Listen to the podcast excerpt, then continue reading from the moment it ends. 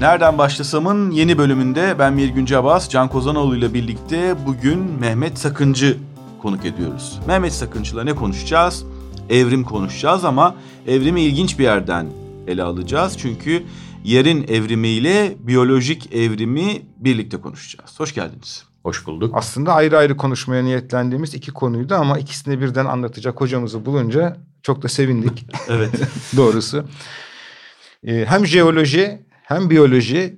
Ee, şimdi aslında şunu da söylemek lazım. Sizin bu konuda bir kitabınız var. İkisini neredeyse çok güzel bir paralel kurguyla anlattığınızı tahmin ettiğimiz 50 soruda yerin evrimi diye. Çünkü piyasada bulunmayan sahaflara düşmüş bir kitap. Biz de sahaflardan getirtene kadar ulaşamadık ama makalelerinizi okuduk. Böyle e, jeolojik evrimle biyolojik evrim neredeyse romandaki, filmdeki paralel kurgu gibi ilerleyen bir şey ki bir makalenizde de hakikaten çok güzel anlatıyorsunuz. Şunu diyebiliyor muyuz? Daha belirleyici olan jeoloji. Jeoloji izin vermezse biyoloji evrilemezdi. Evet. Jeoloji izin vermezse e, biyoloji evrilemez. Çünkü sistem öyle bir çalışıyor ki e, dünyanın oluşumundan başlayarak yani ilk canlıların ortaya çıkışından başlayarak bunların e, bugüne kadar gelen e, süreçte karşılaştıkları birçok jeoloji olay, jeoloji olayı bunların değişimlerine, evrimlerine sebep olan olaylar. Eğer bu olayları siz ortadan kaldırırsanız, e, olay olmazsa o canlının evrimi de gelişemez. Bunun en tipik örneği jeolojinin ana konularından bir tanesi olan levhotektoni kuramıdır. Artık kuram demiyoruz da o levhotektoni gerçeği.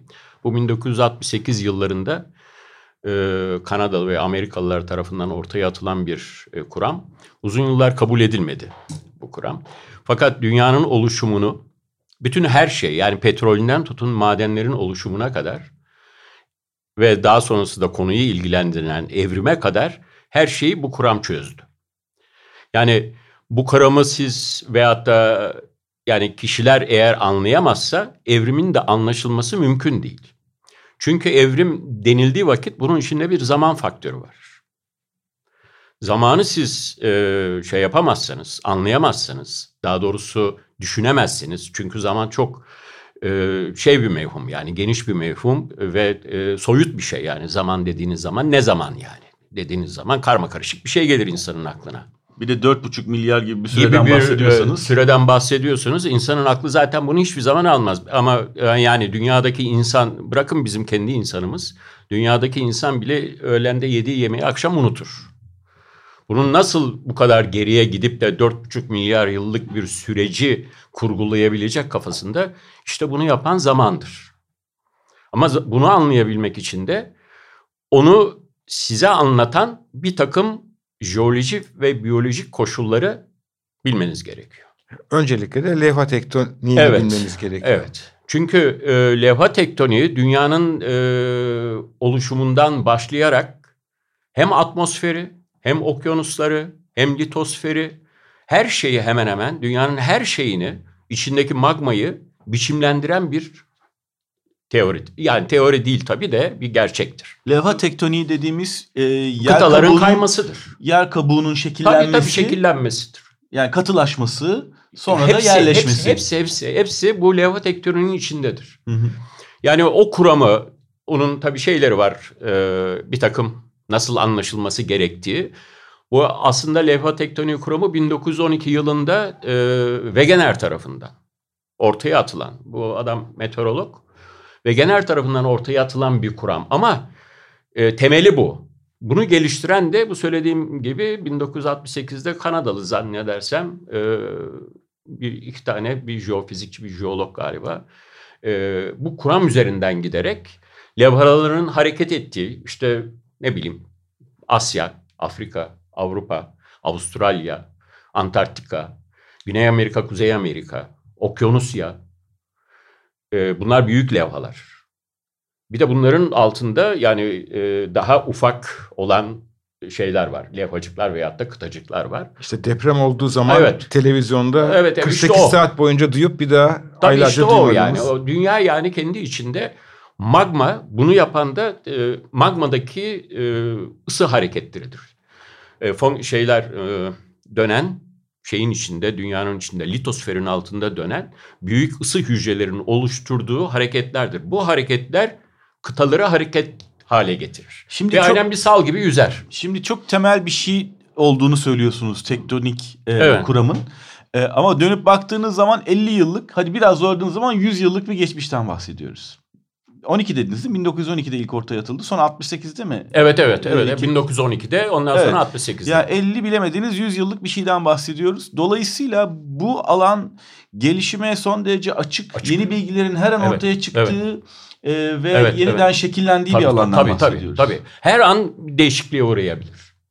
Yani her an levha tektoniği içinde yeni e, şeyler, keşifler ki bu keşifleri desteklenmesi için de yeni icatların olması lazım. Ne bileyim ben mesela yaş tayinleri konusu. Yani siz yapıyorsunuz da bu yani zaman diyoruz. E zamanı ne belirleyecek? Tarih belirleyecek. Tarihi nasıl bulacaksınız? Önemli olan o. Bir tarih bulacaksınız ki konuşacaksınız. Tarihi bulamazsanız konuşmanız mümkün değil. Yani zamanı kurgulayamazsınız. Yani o zamanda nelerin olduğunu kurgulamanız mümkün değil. O nedenle tarihi bulmanız lazım.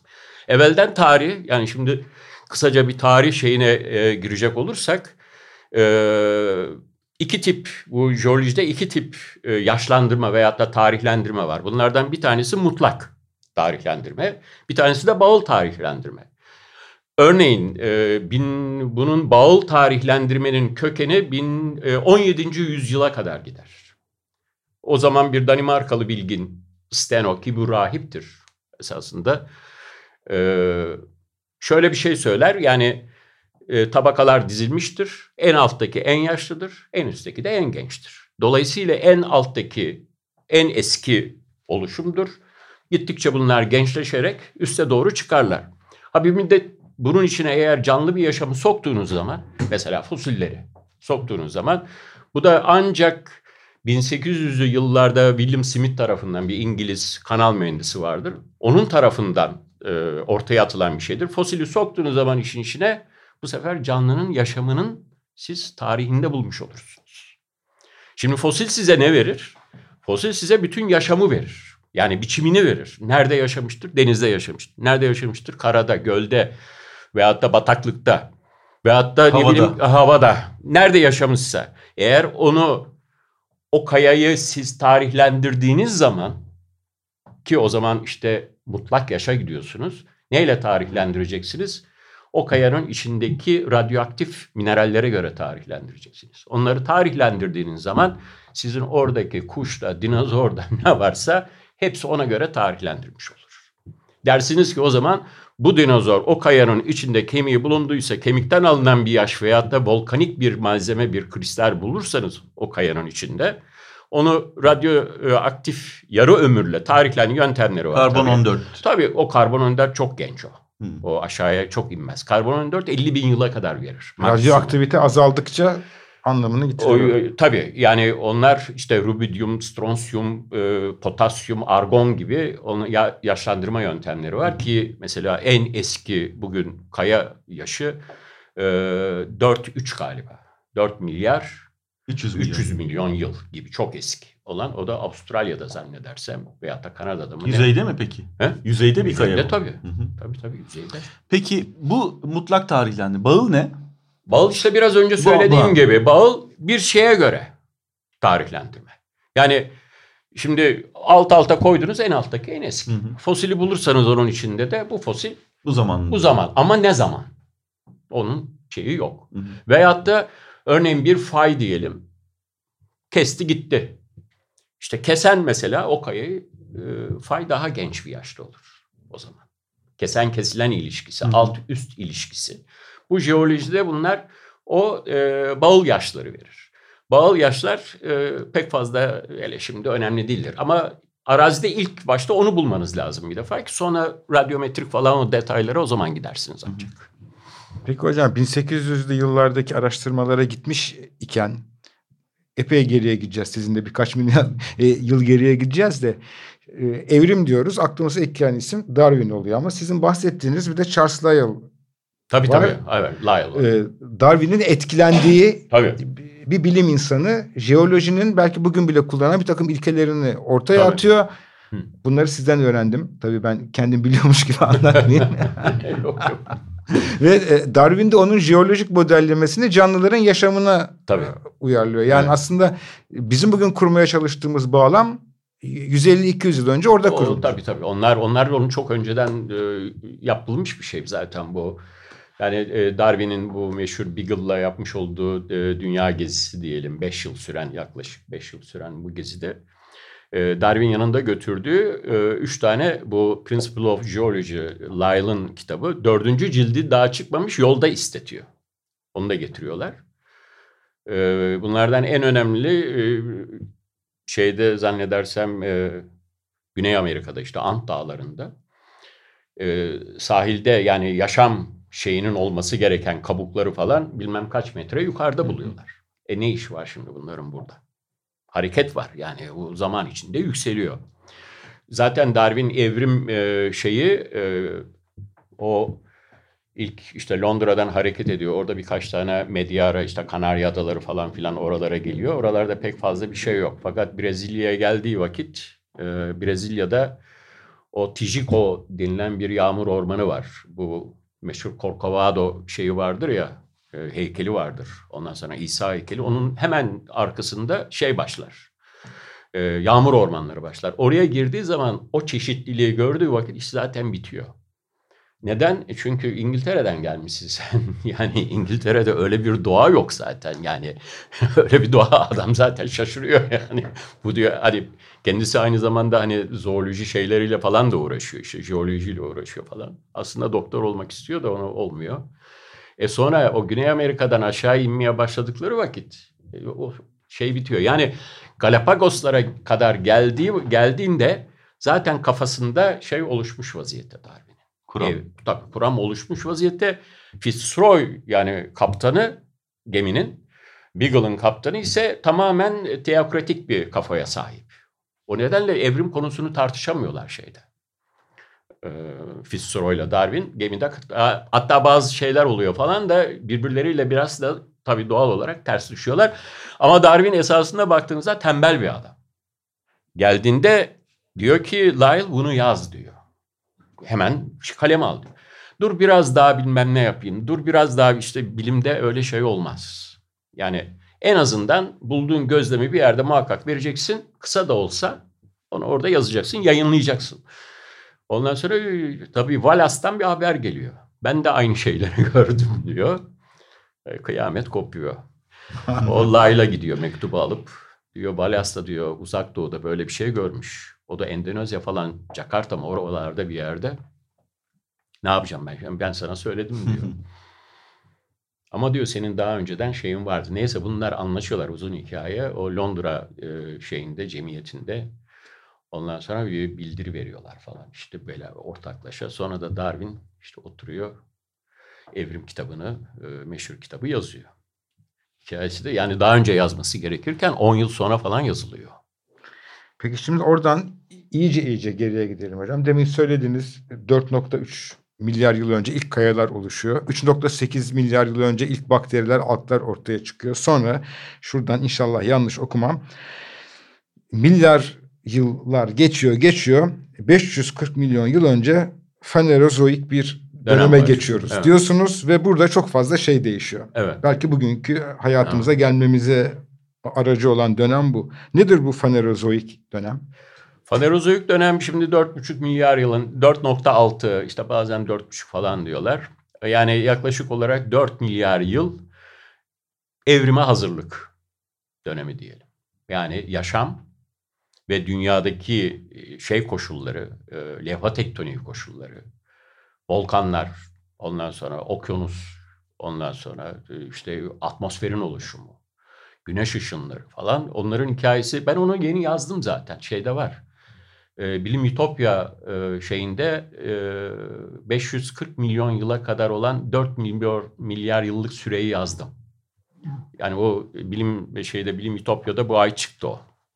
Ondan sonra... Bu işte, ay dediğimiz 2019 Aralık arayanlar olursa evet. söyleyelim. Ha, tabii yeni çıktı. Ona, keşke ben üniversiteden geliyordum haberim olsaydı onu getirdim ben size hemen. Yok alırız hocam. Ee, şeyde e, şeye gelindiği vakit Fanerozo'ya gelindiği vakit e, her şey bir hazırlık şeyinde. Şimdi o dönemi uzun sürecek biraz anlatması. E, ne derler? E, dört buçuk milyar yılın, dört milyar yılın.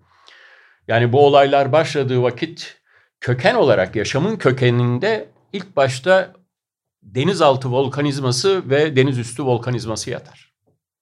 Yani bugün okyanuslarda bunlar e, çimni dedikleri böyle siyah bacalar vardır. Okyanusların tabanında metan gazını çıkartırlar. Bunların etrafında yaşam doludur. Böyle yani volkanların çıkartmış olduğu karbondioksit, karbon monoksit, sülfürdü, ıvır zıvır e, işte azottu ne varsa bunların tepkimesiyle oluşan ilk canlı hücrenin artık çok hücre şekline dönüşmesinin süreçleri hep e, şeyde e, bu dört buçuk dört milyar yıl içinde oksijen değerlerinin artması, yükselmesi, levha tektoniğinin Kimyasal başlaması, çorba deniyor değil mi buna? kimyasal çorba deniliyor. Konservat veya da kimyasal çorba. Oradan e, şeyin canlılığın diyelim ki eski tabirle neşet etmesi ve Kambriyen döneminin birdenbire ondan önce esasında e, evet Ediacara denilen bir dönem var. Kambriyenin hemen altında. Bunun yaklaşık yaşı 600 milyon yıl veyahut da 600 milyon yılla 500 milyon yıl yani günümüzden. Tamamen bugünden bugüne benzeyen çok hücreli bir canlının ortaya çıkmasıyla bu dönem başlamış oluyor. Bunu ayırıyorlar çünkü farklı bir şey. Ve ondan sonra yani 500 milyon yıldan itibaren başlayarak artık e, canlılığı şey yapamıyorsunuz. Yani tutamıyorsunuz. Ondan sonra işte sırayla e, ilk başta yani zaten mikro canlılar var da yani aslında e, makro dünya dediğimiz yani omurgalıların e, ortaya çıkması işte balıkların, amfibilerin, işte onun arkasından sürüngenlerin, kuşların, memelilerin ortaya çıkmasıyla bugüne kadar gelen bir süreç var. Peki jeoloji biz memelilerin ortaya çıkmasına nasıl destek veriyor? Nasıl ha, şöyle imkan destek sağlıyor? Veriyor, şöyle destek veriyor. Ee, şimdi yaklaşık 180 e, şimdi esasında 7 büyük sınıf var da omurgalılarda. Ee, yani balıklar biraz daha kıkırdaklı balıklar, kemikli balıklar falan diye ayrılıyor ve hatta plakoderm denilen sırtlı balıklar falan diye ayrılıyor. Ama biz onun genel olarak toplandığımız vakit balıklar yani ilk başta balıklar en ilkel şeye giriyor omurgalılar sınıfında. Tabii bunların geçiş formları var. Onlara pek fazla yani girmeyelim uzar çünkü. Ondan sonra e, amfibi yani karaya çıkış başlıyor. Sonra tamamen amfibilerden sürüngenlere geçiyor.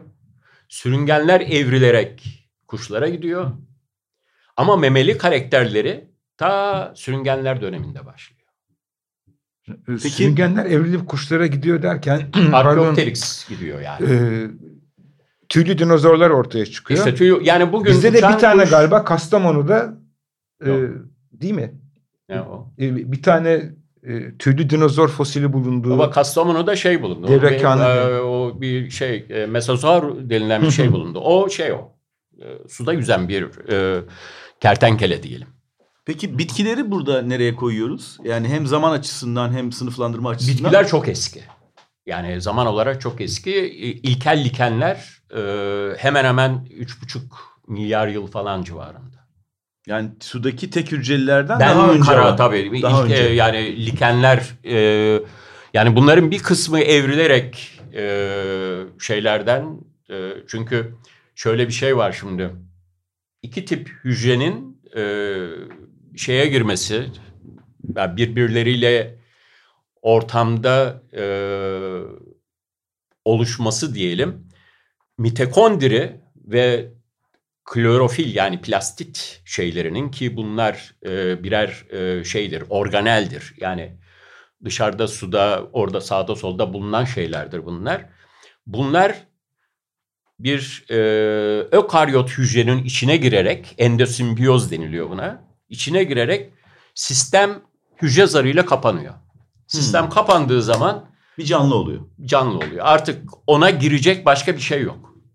Orada karar veriliyor. Yani doğa orada ona karar veriyor. Bunu yapıyor doğa kendisi yapıyor bunu. Başka birisinin yapmasına gerek yok yani bunu. Doğa kendisi yapıyor bunu. Oraya girdiği vakit mitokondri, plastit, plastitler bitkiler.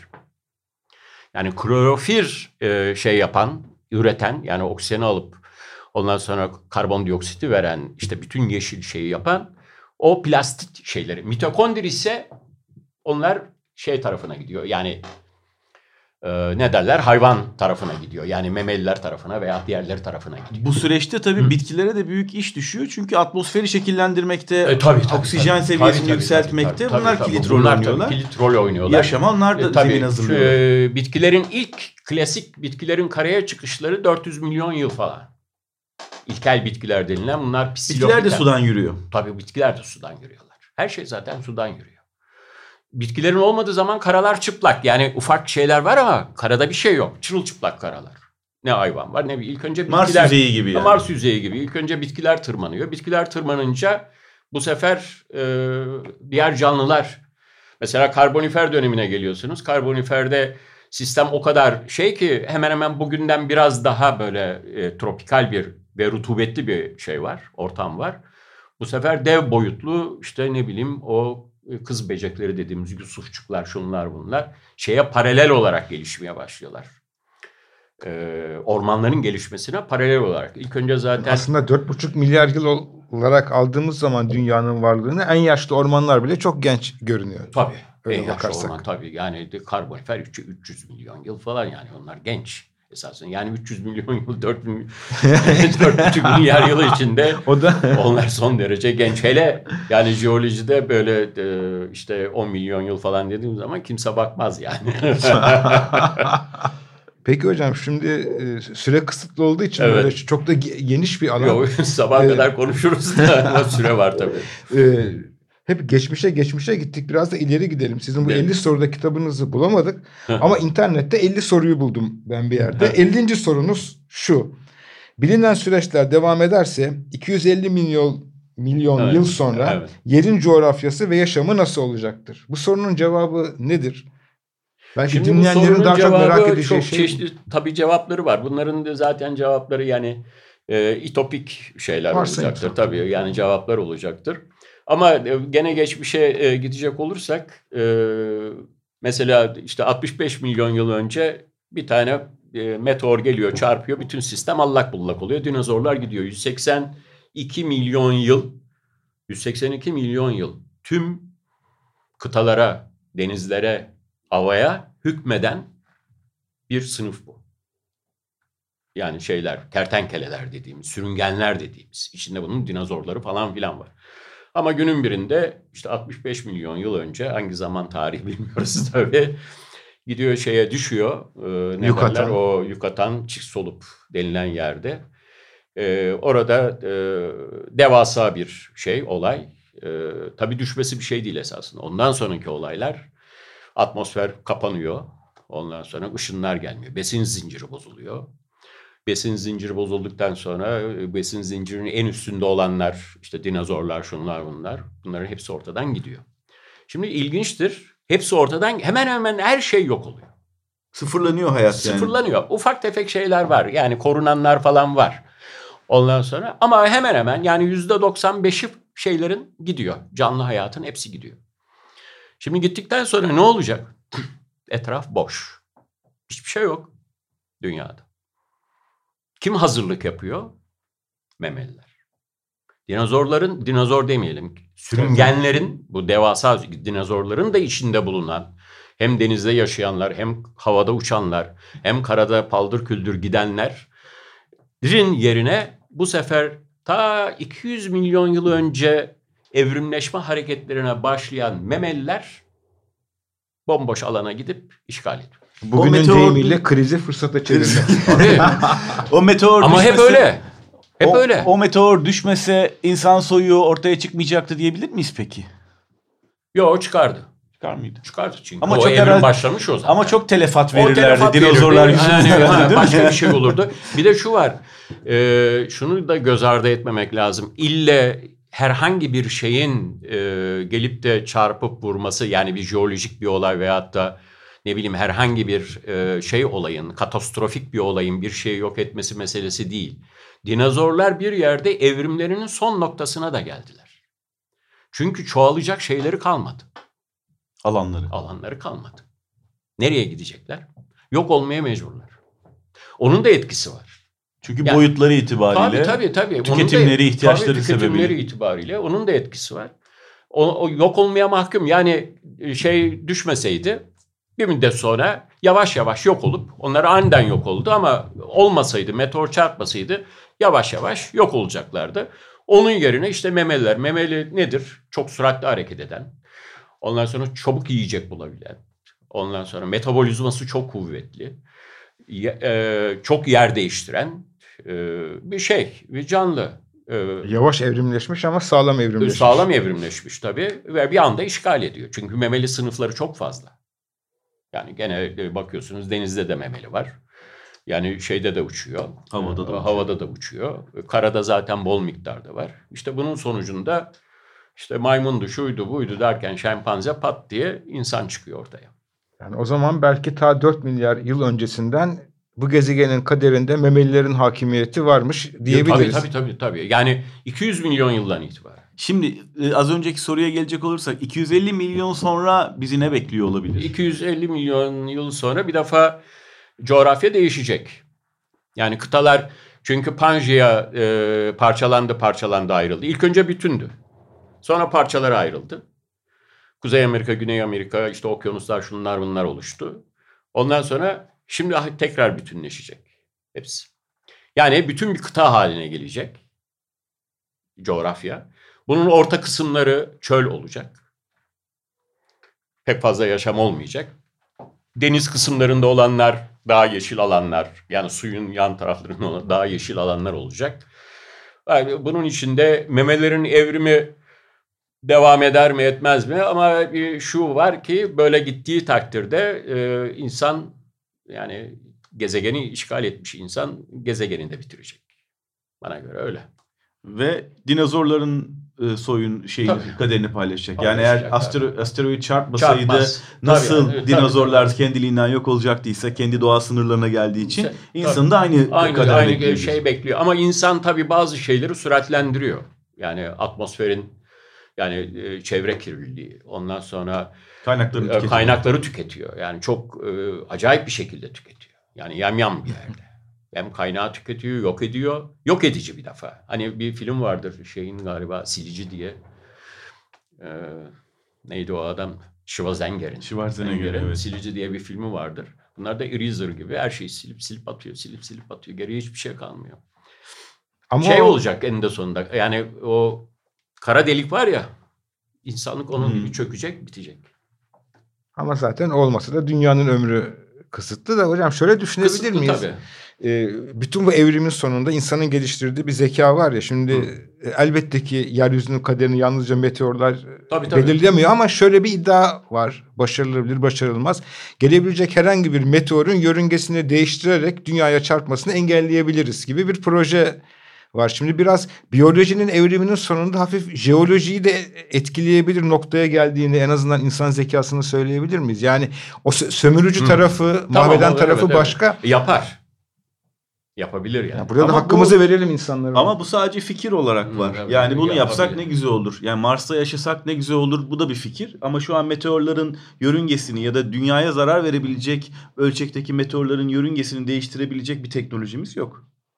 İşte yani öyle bir çekim alanı yaratacak bazı uydular yollayıp İşte film, geleceği zaman e, gibi filmlerde var ya somut işte proje var bu ama sonuç işte henüz- yani geliyor yani tabii bu şey kuşakları e, asteroid kuşakları meselesi yani oradan gelecekse gelecektir. O asteroid kuşaklarından bir tanesinde bir yörüngesinden saparsa onlar oradan gelecekse gelecektir.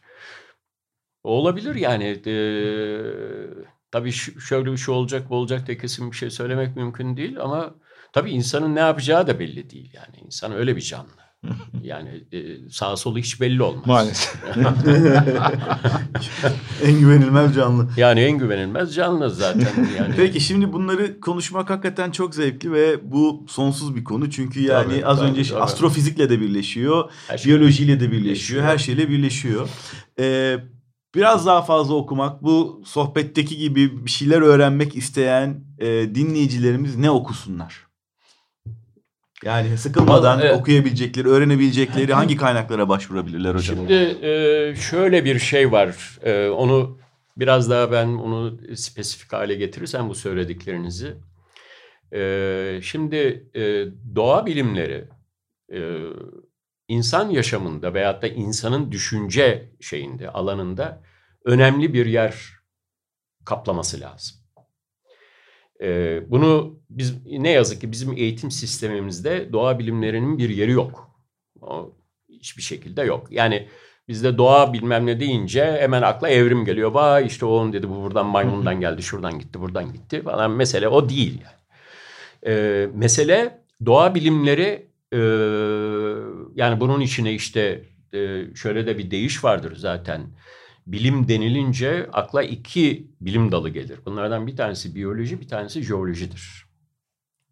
Tabii bunlar gerçek bilim ama bunların kanunları vardır. O da fiziktir. Yani üç tane şey, e, ana bilim. Bütün her şeyi insanın, e, daha doğrusu insanın nasıl düşünebilmesi gerektiğini öğreten üç bilimdir bunlar. Bunları eğer yapamazsanız, bunlar olmazsa e, siz hiçbir şeyden sonuç alamazsınız. Yani bugün bir dişçi diyelim, bir doktor diyelim veyahut da bir mühendis diyelim veyahut da işletmeci, iktisatçı ne varsa sayın yani. Bunlar eğer bunu popüler bir şekilde öğrenmezlerse illa okullarına gitmek şart değil.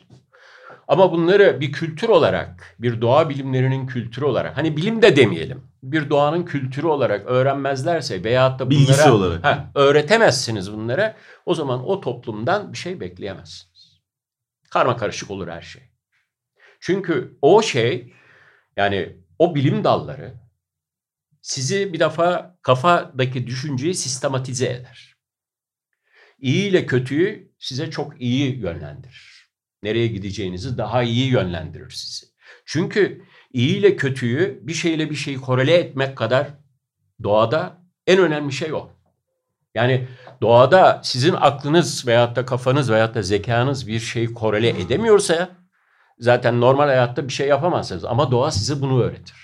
O korelasyonu öğretir. Ki korelasyon işte size iyi midir, kötü müdür, çirkin midir, güzel midir? Bunu sistematik bir şekilde size verir.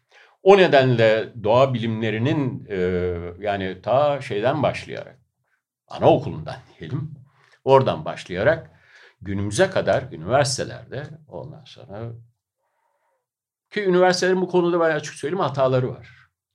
Yani tabii o şeyde de hatalar var. Yani lise, ortaokul şeyde de o ayrı da. Ama üniversitede bu konuyla ilişkili olanların hiçbir tanesi popüler bir şey yapmıyor. Yani bir fizikçi de popüler bir yazı yazabilir. Anlatın kardeşim bunu. Yani ben kimseyi yermek istemiyorum ama e, fanus içinde kalırsanız e, siz topluma ne vereceksiniz? Yani, olduğunuz yerde sayar durursunuz. Yani o makaleyi yazdığınız makale kimse okumaz ki konusundan ilgili olan kişi okur onu ancak. Ben bir makale yazarım. E benim konum hani kısıtlı bir konuda bir makale yazarım. Onu ancak 5 kişi 10 kişi okur. Ama bunu popülerize ederseniz bütün halk okur. Onun için doğa bilimlerinin temelini oluşturan alanlarda popüler bilim eserleri. Çünkü bizim yani aslen cevap aradığımız bu sorularda biraz daha popüler bilim Tabii. okuru, popüler bilim izleyicisi olarak ilgi duyanların Tabii tabii. Tabii. O nasıl nedenle karşılanacağı. o onun için- nedenle popüler olarak mesela e, dergiler var. İşte ben de yazıyorum o e, dergileri arası. Mesela Bilim Gelecek var. Bilim Ütopya var. Ondan sonra e, bazen Atlas yazıyor. Yani orada da çıkabiliyor. Ne bileyim e, bazen Magma var mesela. Orada da çıkabiliyor. Ondan sonra ama e, Bir de genel olarak aslında nispeten geçmişe göre şanslı bir dönemdeyiz. Çünkü popüler bilim alanında yayın yapan çok sayıda yayın evi var. Tabii, çok ha, iyi var. çeviri, çok Doğru, iyi doğru. çeviri kitaplar yayınlanıyor. Tabii tabii tabii. Ee, dolayısıyla ve bunlar e, meseleyi anlatmak üzere e, çok yetkin yazarlar tarafından. Tabii, tabii. Bunların pek çoğu dünya çapında bestseller olabiliyor. Tabii, çok iyi tabii. bir dille anlatılıyor. Dolayısıyla aslında herhangi bir alana girdiğiniz zaman bunlar birbirlerinin ucuna eklenerek size büyük bir perspektif Tabii, sunuyor. Yani tabii. az önce dediğim gibi astrofizik bir anda jeolojiye bağlanıyor. Bağlanıyor, o biyolojiye tabii. gidiyor. Bir Tabii. ku- kuantum fiziğine bağlanıyor. Bağlanıyor tabii. E, merak aslında orada temel şey Meraktır. mesele merak. Tabii. Yani hayatı az önce dediğiniz gibi perspektif içine oturtma gayreti. Oturtmadır o iş. Tabii yani insanın tabii en önemli özelliği meraktır. Yani meraksız insan oldu mu olmuyor bu iş. E Zaten hocam o merak olmasa Hiçbir şey e, olmuyor. 3.8 milyar yıl önce şu oldu, 3.2 milyar yıl önce şu oldu filan Tabii. bütün bunları bilmek Tabii, bir takım merak- insanların aslında başka insanlar adına o merakı gidermek için yaptığı Aynen çalışmaların öyle, sonucu. öyle. Ki siz de Türkiye'de o merakı gidermek için uğraşanlardan birisiniz. Çok Evet. teşekkür ediyoruz. Ya, çok sağ olun. Rica ederim. Rica Çok sağ ederim. olun Ben memnun oldum böyle bir konuşmayı gerçekleştirdiğimiz için. Bu da fırsatı sağladığınız için. Bizim için zevkli. Bizim- Tekrar teşekkürler. Sağ olun. Teşekkürler.